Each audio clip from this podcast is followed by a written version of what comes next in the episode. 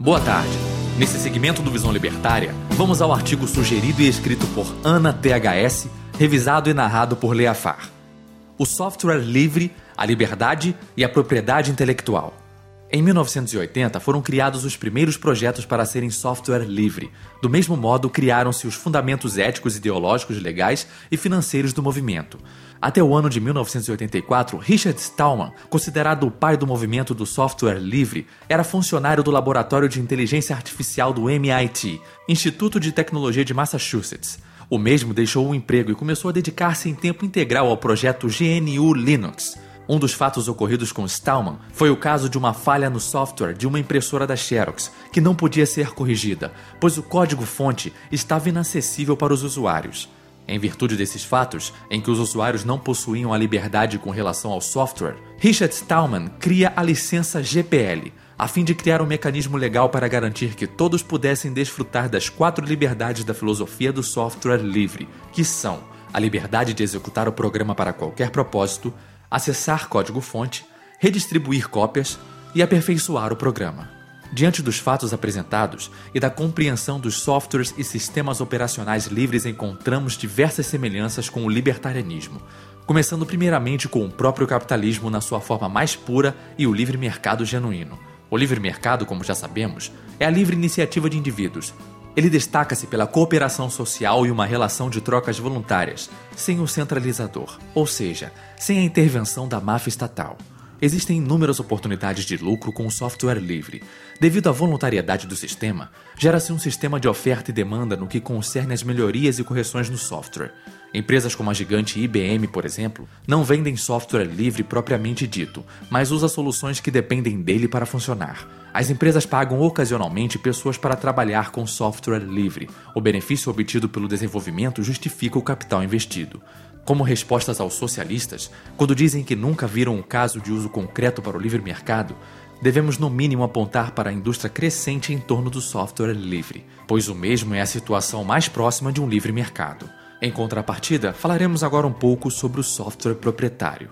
O software proprietário, diferentemente do livre, é aquele que o usuário não tem a liberdade. Seu código é fechado, impossibilitando seu estudo, sua modificação e também a cópia.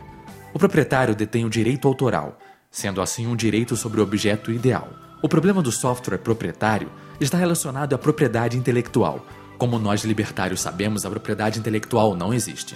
Vamos à explicação do porquê. O direito de propriedade aplica-se sobre bens tangíveis, que são os recursos. Bens tangíveis constituem propriedade devido à escassez dos bens. O fato desses bens gerarem conflitos por parte de múltiplos agentes humanos, tendo a necessidade de regras éticas para governar o uso desses bens escassos. Sendo assim, a função social e ética do direito de propriedade é prevenir conflito interpessoal quanto a recursos escassos. Por exemplo, quando eu uso uma caneta e isso te impossibilita de usá-la ao mesmo tempo que eu, isso implica que a caneta é escassa. O direito de propriedade nada mais é do que apenas prevenir o conflito interpessoal quanto a recursos escassos. Segundo Locke, a regra do primeiro ocupante garante uma alocação ética e não arbitrária de propriedade sobre recursos escassos. Portanto, o direito à propriedade não é aplicável a coisas de abundância infinita, porque não há como haver conflito quanto a elas. Não obstante, os direitos sobre a propriedade intelectual é que os objetos ideais que são protegidos por esses direitos não são escassos. Além disso, não podem ser alocados de acordo com Locke e a regra do primeiro ocupante. Nesse viés, quando se tem um direito sobre a propriedade intelectual, priva o indivíduo da sua liberdade em usar seus bens tangíveis. Por exemplo, se A tem o direito autoral sobre algum livro, A possui o direito sobre esse trabalho e B compra esse livro. Isso quer dizer que B não possui o romance em si. Ele não está habilitado a fazer uma cópia.